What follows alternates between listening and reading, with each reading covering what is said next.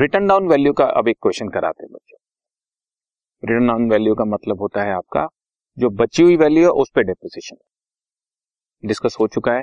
Cost है जैसे 1 लाख की, उस पर स्ट्रेट लाइन मेथड से डेप्रिसिएशन लगाना है तो 10% लगाना है। 1 लाख का 10% हर साल 10,000 लगता रहेगा, बट रिटर्न डाउन वैल्यू में पहले साल 1 लाख का 10% 10,000 लगेगा, अगले साल 90,000 का 10%, 9,000 देन 81,000 का 10%, 8100 रुपीज ऐसे चलेगा। ठीक है, इजी है, वो कोई लंबी चौड़ी बात नहीं है। XYZ लिमिटेड ने मशीनरी परचेज करी 1 अप्रैल को 5 लाख रुपए। इसी साल में 1 अक्टूबर 2013 को ये एक और खरीदी 3 लाख के। डेप्रिसिएशन 10% लगा दो बच्चों, रिड्यूसिंग बैलेंस मेथड वही रिटर्न डाउन वैल्यू मेथड, और ईयर एंड हो रहा है 31 मार्च तो डेप्रिसिएशन लगाओ। ठीक, लगाते हैं बच्चों। 1 अप्रैल 2013 को 2 बैंक अकाउंट, फर्स्ट मशीनरी खरीदी 5 लाख और 1 अक्टूबर को सेकंड मशीनरी खरीदी 3 लाख, और अब 31 मार्च को इसकी डेप्रिसिएशन लगानी है 5 लाख रुपीज पर बच्चों। 10% डेप्रिसिएशन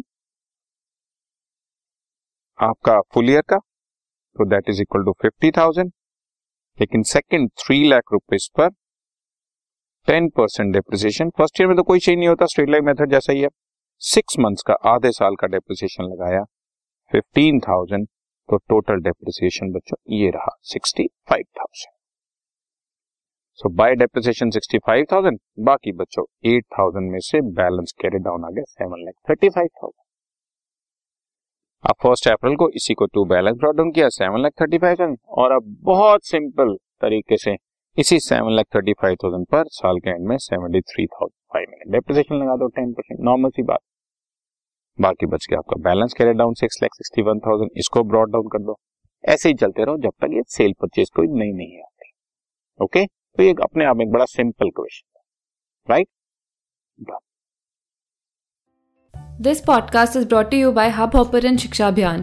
अगर आपको ये पॉडकास्ट पसंद आया तो प्लीज़ लाइक, शेयर और सब्सक्राइब करें, और वीडियो क्लासेस के लिए शिक्षा अभियान के YouTube चैनल पर जाएं।